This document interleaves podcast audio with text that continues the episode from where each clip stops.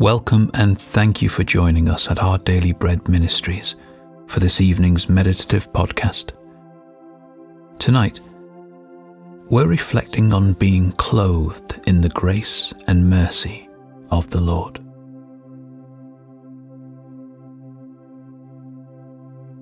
As we begin, calm your heart by taking some deep breaths.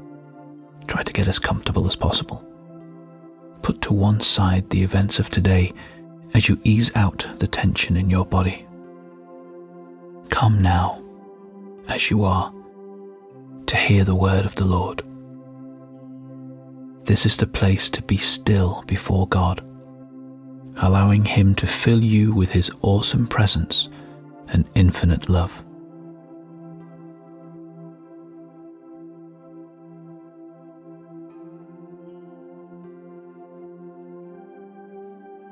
Father, it is so awesome to think that I, a sinner, can come into the presence of our holy, righteous God. Thank you that you have made the way for me to rest with you tonight.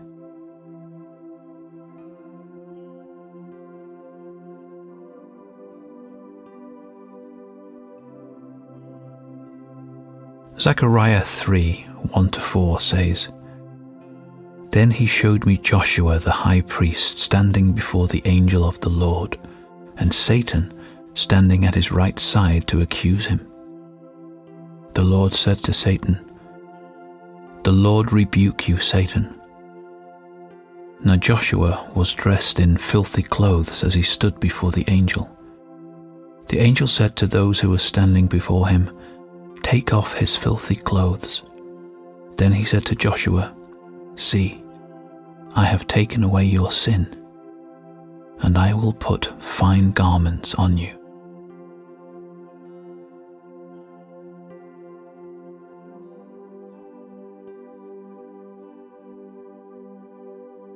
Picture Joshua, the high priest, dressed in filthy rags of sin, with the devil accusing him.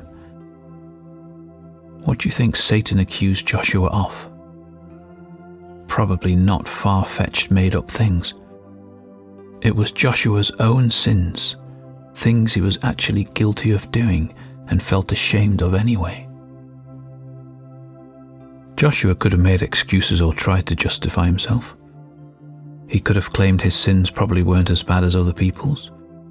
He could have simply have taken off his dirty priestly garment, saying, "You're right. I don't deserve to be high priest." But the Lord's angel stepped in and changed everything. Yes, Joshua's filthy clothes represented his sins, but the Lord took them off and clothed him in fresh new robes. "See, I have taken away your sin, and I will put fine garments on you."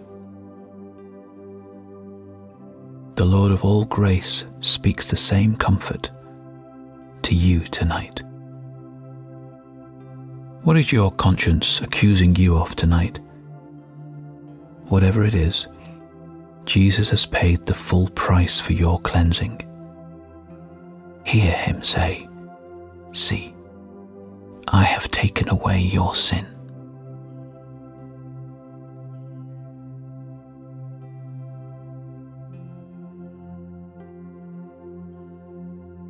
As we turn to prayer, breathe deeply, working out any tension through long, slow exhales. The presence of the Lord is a place of rest and peace. Do this breathing exercise to relax your body, refocus your heart, and become aware of the presence of our Almighty God, who promises to hear every word on our lips and in our hearts. Breathe in and out, and in and out.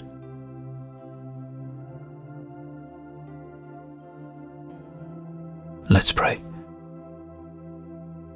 Father, sometimes I am weighed down by guilt, I feel accused and ashamed. May your voice speak louder tonight, telling me I am no longer clothed in sin, but clothed in Christ.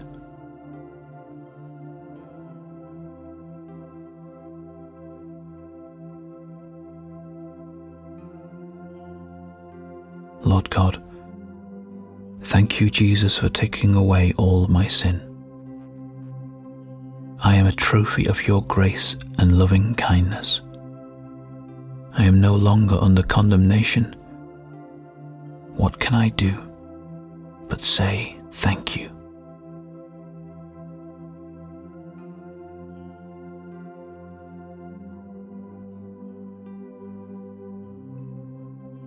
First John one nine says, "If we confess our sins, he is faithful and just and will forgive us our sins and purify us from all unrighteousness."